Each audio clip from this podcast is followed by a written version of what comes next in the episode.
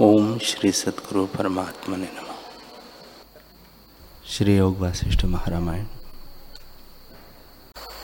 देवी बोली, हे लीले, जिस संसार मंडल को तू समीप कहती है, सो वह चिदाकाश की अपेक्षा से समीप भासता है और सृष्टि की अपेक्षा से अनंत कोटि योजनों का भेद है।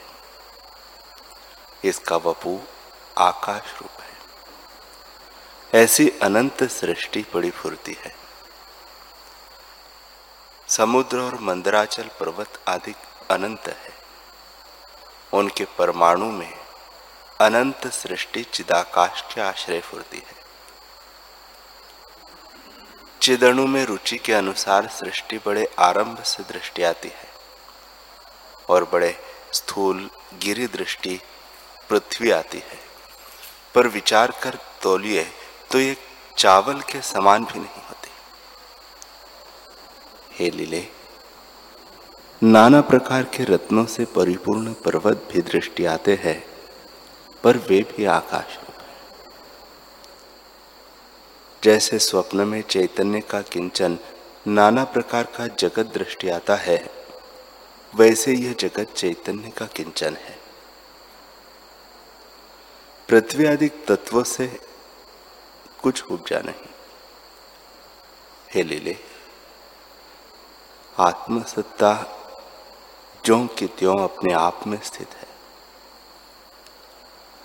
जैसे नदी में नाना प्रकार के तरंग उपजते हैं और लीन भी होते हैं, वैसे ही आत्मा में जगत जाल उपजा और नष्ट भी होता जाता है, पर आत्मसत्ता उनके उपजने और लीन होने में एक रस है। यह सब केवल आभास रूप है, वास्तव कुछ नहीं। लीला बोली, हे माता, अब मुझको पूर्व की सब स्मृति है। प्रथम मैंने ब्रह्मा जी से राजसी जन्म पाया। और उससे आदि लेकर नाना प्रकार के जो अष्टशत जन्म पाए हैं, वे सब मुझको प्रत्यक्ष भासते हैं। प्रथम जो चिदाकाश से मेरा जन्म हुआ, उसमें मैं विद्याधर की स्त्री भई और उस जन्म के कर्म से भूतल में आकर मैं दुखी हुई। फिर पक्षिणी भई और जाल में फंसी और उसके अनंतर भिलनी होकर कदम वन में विचरने लगी फिर वनलता भई। वह गुच्छे मेरे स्तन और पत्र मेरे हाथ थे। जिसकी पर्णकुटी में मैं लता बनी थी, वह ऋषिश्वर मुझको हाथ से स्पर्श किया करता था। इससे मैं मृतक होकर उसके ग्रह में पुत्री हुई। वह जो मुझमें कर्म हुए सो पुरुष ही का कर्म हो। उससे मैं बड़ी लक्ष्मी से संपन्न राजा हुए। वह मुझे दुष्ट कर्म हुए, इससे मैं कुष्ठ रोग ग्रसित बंदरी होकर आठ वर्ष वहाँ रही। फिर मैं बैल हुई। मुझको किसी दुष्ट ने खेती में हल में जोड़ा और उससे मैंने बड़े दुख पाए। फिर मैं भ्रमरी हुई और कमलों पर जाकर सुगंध लेती थी। फिर मृगी होकर चीर पर्यंत वन में विचरी। फिर एक देश का राजा हुई और सौ वर्ष पर्यंत वहाँ सुख भोगे और फिर कछुओं का जन्म लेकर राजहंस का जन्म लिया। इसी प्रकार मैंने अनेक जन्मों को धारण करके बड़े कष्ट पाए हैं। हे देवी 800 जन्म पाकर मैं संसार समुद्र में वासना से घटी यंत्र की नाई भ्रमी हूँ। अब मैंने निश्चय किया है कि आत्मज्ञान बिना जन्मों का अंत कदाचित नहीं होता। सो तुम्हारी कृपा से अब मैं निसंकल्प पद को मैंने पाया है। इतना सुनकर राम जी ने पूछा, हे भगवान, वज्रसार की नाई वह ब्रह्मांड खप्पर, जिसका अनंत कोटि योजन पर्यंत विस्तार था, उसे ये दोनों कैसे लांघती गई? श्री वशिष्ठ जी बोले, हे रामचंद्र जी, वज्रसार ब्रह्मांड खप्पर कहा है और वहाँ तक कौन गया है? न कोई वज्रसार ब्रह्मांड है और न कोई लांग गया है। सब आकाश रूप है। उसी पर्वत के ग्राम में, जिसमें वशिष्ठ ब्राह्मण का ग्रह था, उसी मंडप में आकाश रूप सृष्टि का वह अनुभव करता भया। हे रामचंद्र जी, जब वशिष्ठ ब्राह्मण मृतक भया तब उसी मंडप आकाश के कोने में अपने को चारों ओर समुद्र पर्यंत पृथ्वी का राजा जानने लगा कि मैं राजा पद्म हूँ और अरुंधति को लीला करके देखा कि यह मेरी स्त्री है। फिर वह मृतक भया तो उसको उसी मंडप आकाश में और जगत का अनुभव हुआ और उसने अपने को राजा विदुरथ जाना। ऐसे तुम देखो कि कहा गया और क्या रूप। उसी मंडप आकाश में तो उसको सृष्टि का अनुभव हुआ। इससे जो सृष्टि है, वह उसी वशिष्ठ के चित्त में स्थित है। जब ज्ञप्ति रूप देवी की कृपा से अपने ही देहाकाश में लीला अंतवाहक देह से जो आकाश रूप है, उड़ी और ब्रह्मांड को लांघ करके उसी ग्रह में आई। जैसे स्वप्न से स्वप्नांतर को प्राप्त हो, वैसे ही देखाई। पर वह गई कहा और आई कहा? एक ही स्थान में रहकर एक सृष्टि से अन्य सृष्टि को देखा। इनको ब्रह्मांड के लंग जाने में कुछ यत्न नहीं। क्योंकि उनका शरीर अंतवाह रूप है। हे रामचंद्र जी, जैसे मन से जहाँ लंघना चाहे वहाँ लंघ जाता है, वैसे ही प्रत्यक्ष लंघी वह सत्य संकल्प रूप है और वस्तु से कहे तो कुछ नहीं। हे रामचंद्र जी, जैसे स्वप्न की सृष्टि नाना प्रकार के व्यवहारों सहित बड़ी गंभीर भासती है, पर आभास मात्र है। वैसे यह जगत देखते हैं, पर न कोई ब्रह्मांड है, न कोई जगत है, और न कोई भीत है। केवल चैतन्य मात्र का किंचन है, और बना कुछ नहीं। जैसे चित्त संवेदन फुरता है, वैसे ही आभास हो बासता है। केवल वासना मात्र ही जगत है। पृथ्वी आदि भूत कोई उपजा नहीं। निरावरण ज्ञान आकाश अनंत रूप स्थित है।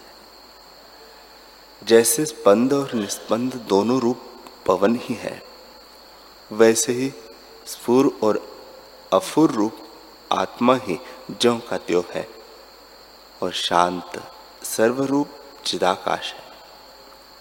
जब चित्त किंचन होता है, तब आप जगत रूप हो वास्ता है। दूसरा कुछ नहीं। जिन पुरुषों ने आत्मा को जाना है, उनको जगत आकाश से भी शून्य भासता है। और जिन्होंने नहीं जाना, उनको जगत वज्रसार की नाई दृढ़ भासता है। जैसे स्वप्नों में नगर भासते हैं, वैसे ही यह जगत है। जैसे मरुस्थल में जल और स्वर्ण में भूषण भासते हैं, वैसे ही आत्मा में जगत है। हे रामचंद्र जी, इस प्रकार देवी और लीला ने संकल्प से नाना प्रकार के स्थानों को देखा, जहाँ झरनों से जल चला आता था। बावली और सुंदर ताल और बगीचे देखे जहाँ पक्षी शब्द करते थे और मेघ पवन संयुक्त देखे मानो स्वर्ग यही था।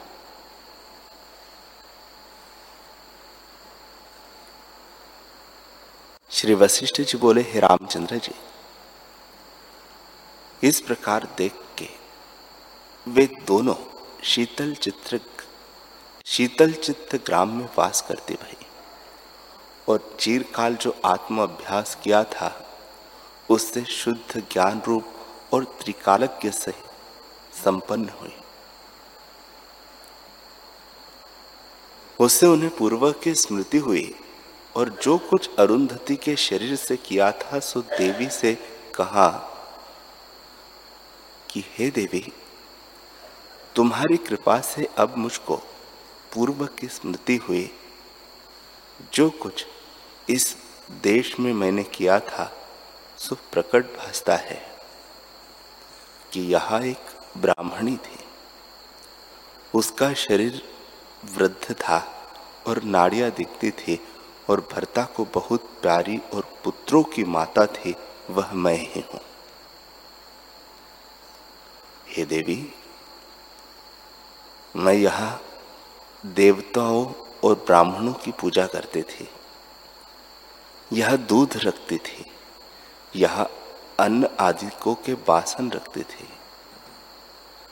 यहाँ मेरे पुत्र, पुत्रिया, दामाद और दोहित्र बैठते थे। यह मैं बैठती थी और वृद्धियों को कहती थी कि शीघ्र ही कार्य करो। हे देवी, यहाँ मैं रसोई करती थी और मेरा भरता शाक और गोबर ले आता था और सर्व मर्यादा कहता था। ये वृक्ष मेरे लगाए हुए हैं। कुछ फल मैंने इनसे लिए हैं और कुछ रहे हैं, वे ये हैं। यहाँ मैं जलपान करती थी। हे देवी, मेरा भरता सब कर्मों में शुद्ध था, पर आत्म स्वरूप से शून्य था।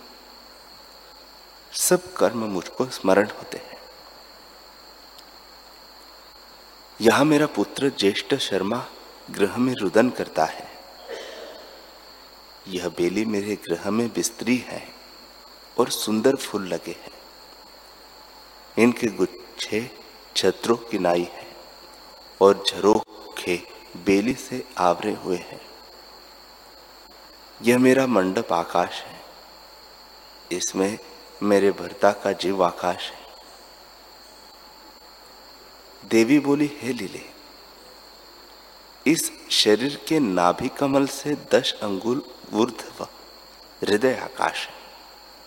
सो अंगुष्ट मात्र हृदय है। उसमें उसका संवित आकाश उसमें जो राजसी वासना थी, उससे उसके चारों ओर समुद्र पर्यंत पृथ्वी का राज्य फुराया कि मैं राजा हूँ। यहाँ उसे आठ दिन मृतक हुए बीते हैं और यह चीरकाल राज्य का अनुभव करता है। हे देवी, इस थोड़े काल में बहुत अनुभव होता है और हमारे ही मंडप में वह सब पड़ा है। उसकी प्रियष्टका में जगत फुरता है। उसमें ही राजा विदुरथ है। इस राज्य के संकल्प से उसकी सम्मित इसी मंडप आकाश में स्थित हुई है। जैसे आकाश में गंध को लेके पवन स्थित है, वैसे ही उसकी चेतन सम्मित संकल्प को लेकर इसी मंडप आकाश में स्थित है। उसकी सम्मित इस मंडप आकाश में है। उस राजा की सृष्टि मुझको कोटि योजन पर्यंत भासती है। यदि मैं पर्वत और मेघ अनेक योजन पर्यंत लंघती जाऊँ, तब भरता के निकट प्राप्त हो और चिदाकाश की अपेक्षा से अपने पास ही भासती है। अब, व्यवहार दृष्टि से वह कोटि योजन पर्यंत है। इससे चलो, जहाँ मेरा भरता राजा विदुरथ है। वह स्थान दूर है तो भी निश्चय से समीप है। इतना कहे वशिष्ठ जी बोले, हे रामचंद्र जी। इस प्रकार कहकर वे दोनों, जैसे खड़ंग की धार शाम होती है, जैसे विष्णु जी का अंग शाम है, जैसे काजर शाम होता है और जैसे भ्रमरे की पीठ शाम होती है वैसे ही शाम मंडप आकाश में पखेरु के समान अंतवाहक शरीर से उड़ी और मेघों और बड़े वायु के स्थान, सूर्य, चंद्रमा और ब्रह्मलोक पर्यंत देवताओं के स्थानों को लांघ कर इस प्रकार दूर से दूर गई और शून्य आकाश में ऊर्ध्व जाके ऊर्ध्व को देखती भई कि सूर्य और चंद्रमा आदि को कोई नहीं भासता। तब लीला ने कहा, हे देवी, इतना सूर्य आदि का प्रकाश था, वह कहा गया? यहाँ तो महाअंधकार है। ऐसा अंधकार है कि मानव सृष्टि में ग्रहण होता है। देवी बोली, हे लीले, हम महाकाश में आई हैं। यहाँ अंधकार का स्थान है। सूर्य आदि कैसे भासे जैसे अंधकूप में त्रसरेणु नहीं भासते, वैसे ही यहाँ सूर्य चंद्रमा नहीं भासते। हम बहुत ऊर्ध्व आए हैं। लीला ने पूछा, हे देवी, बड़ा आश्चर्य है कि हम दूर से दूर आए हैं। जहाँ सूर्य आदिकों का प्रकाश भी नहीं भासता।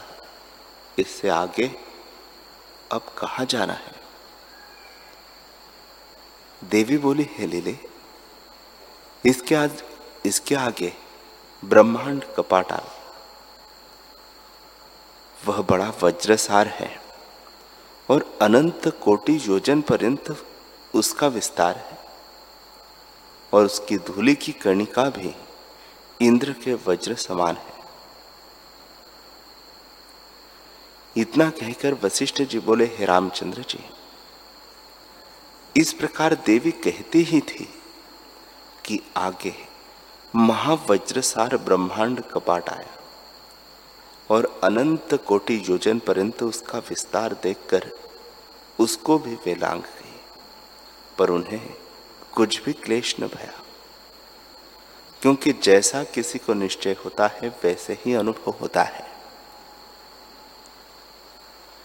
वह निरावरण आकाश रूप देविया, ब्रह्मांड कपाट को लांग गई। उसके परे दश गुणा जल का अवकाश, उसके परे दश गुणा अग्नि तत्व उसके परे दश गुणा वायु, उसके परे दश गुना आकाश और उसके परे परम आकाश है। उसका आदि मध्य और अंत कोई नहीं। जैसे बंध्या के पुत्र की कथा की चेष्टा का अंत आदि कोई नहीं होता, वैसे ही परम आकाश है। वह नित्य, शुद्ध और अनंत रूप है और अपने आप में स्थित है। उसका अंत लेने को यदि सदाशिव मन रूपी वेग से और विष्णु जी गरुड़ रूप पर आरूढ़ होके कल्प पर्यंत धावे तो भी उसका अंत न पावे। और पवन अंत लिया चाहे तो वह भी न पावे।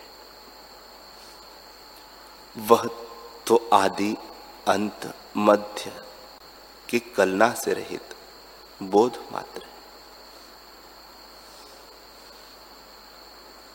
श्री वशिष्ठ जी बोले, हे रामचंद्र जी, जब वे पृथ्वी अब तेज आदि आवरणों को लांग गई तब परम आकाश उनको भाषित हो उसमें उनको धूल की कणिका और सूर्य के त्रसरणियों के समान ब्रह्मांड भाषे वह महाशून्य को धारने वाला परम आकाश है और चिद अणु जिसमें सृष्टि फुर्ती है, वह ऐसा महासमुद्र है कि कोई उसमें अधक को जाता है और कोई ऊर्ध्वक को जाता है, कोई तिरक आदि को पाता है। हे रामचंद्र जी, चित्त संवित में जैसा जैसा स्पंद फुरता है, वैसा ही वैसा होकर भासता है।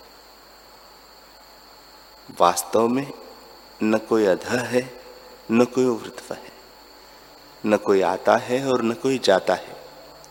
केवल आत्मसत्ता अपने आप में स्थित है।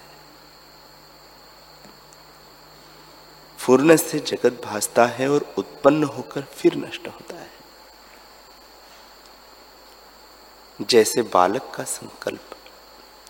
उपज के नष्ट होता है। वैसा ही चैतन्य समित में जगत फूर के नष्ट हो जाता है। राम जी ने पूछा, हे भगवान, अध और ऊर्ध्व क्या है? तीर्यक क्यों भासते हैं?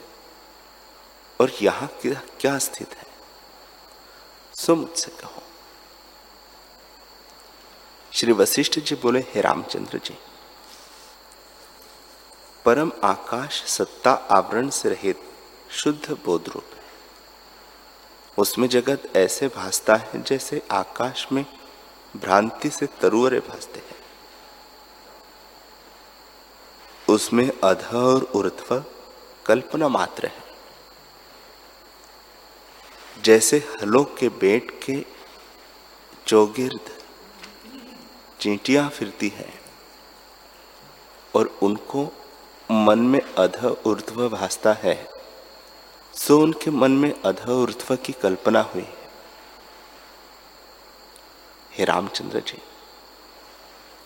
यह जगत आत्मा का आभास रूप है। जैसे मंदराचल पर्वत के ऊपर हस्तियों के समूह विचरते हैं वैसे ही आत्मा में अनेक जगत फिरते हैं। जैसे मंदराचल पर्वत के आगे हस्ती हो, वैसे ही ब्रह्म के आगे जगत है और वास्तव में ब्रह्म रूप है। कर्ता, कर्म, कारण, संप्रदान, आपादान और अधिकरण, सब ब्रह्म ही है। और ये जगत ब्रह्म समुद्र के तरंग है। उन जगत ब्रह्मांडों को देवी ने देखा। जैसे ब्रह्मांड उन्होंने देखे हैं, वे सुनिए। कई सृष्टि तो उन्होंने उत्पन्न होती देखी और कई प्रलय होती देखी। कितने के उपजने का आरंभ देखा और नूतन अंकुर निकलता है। कहीं जल ही जल है, कहीं अंधकार ही है, प्रकाश नहीं। कहीं सब व्यवहार संयुक्त है और कहीं वेद शास्त्र से अपूर्व कर्म करते हैं। कहीं आदि ईश्वर ब्रह्मा है, उनसे सब सृष्टि हुई है। कहीं आदि विष्णु ईश्वर है, उनसे सब सृष्टि हुई। कहीं आदि ईश्वर सदाशिव है। इसी प्रकार कहीं प्रजापति से उपजते हैं, कहीं नाथ को कोई नहीं मानते, सब अनिश्वरवादी है। कहीं तिरक ही जीव रहते हैं, कहीं देवता ही रहते हैं और कहीं मनुष्य ही रहते हैं। कहीं बड़े आरंभ करके संपन्न है और कहीं शून्य रूप है। हे रामचंद्र जी इसी प्रकार उन्होंने अनेक सृष्टि चिदाकाश में उत्पन्न होती देखी, जिनकी संख्या करने को कोई समर्थ नहीं। चिदात्मा में आभास रूप फूर्ति है और जैसे फुरना होती है, वैसे उसके अनुसार फुरते हैं। श्री वशिष्ठ जी बोले, हे रामचंद्र जी, इस प्रकार दोनों देवी देवियाँ राजा के जगत में आकर अपने मंडप स्थानों को देखती भई। जैसे सोया हुआ जाग के देखता है, वैसे ही जब अपने मंडप में उन्होंने प्रवेश किया, तब क्या देखा? कि राजा का शव फूलों से ढापा हुआ पड़ा है। अर्धरात्रि का समय है। सब लोग गृह में सोए हुए हैं। राजा पद्म के शव के पास लीला का शरीर पड़ा है। और अंतपुर में धूप, चंदन, कपूर और अगर की सुगंध फरी है। तब वे विचारने लगी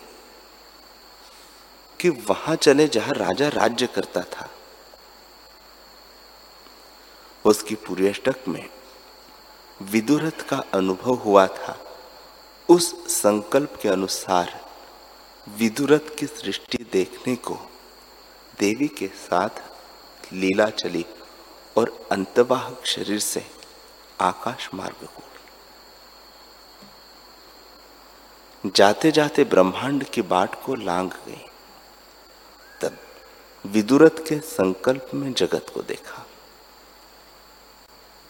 जैसे तालाब में सेवार होती है वैसे ही उन्होंने जगत को देखा।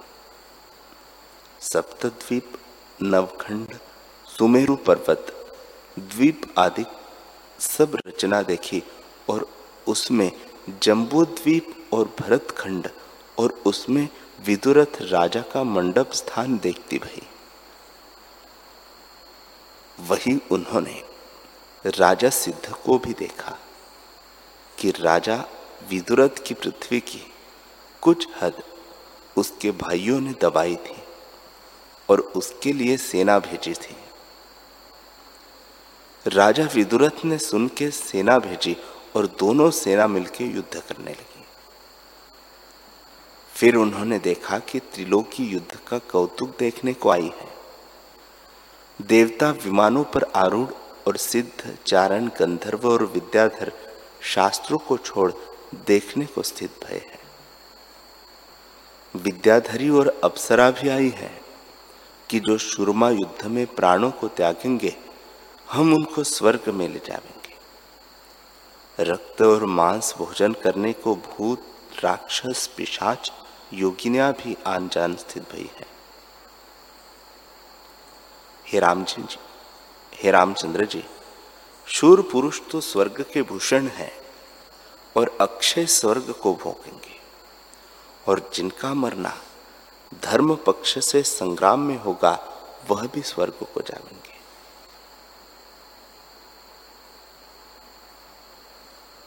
इतना सुन राम जी ने पूछा, हे भगवान, शूरमा किसको कहते हैं? और जो युद्ध करके स्वर्ग को नहीं प्राप्त होते, वह कौन है?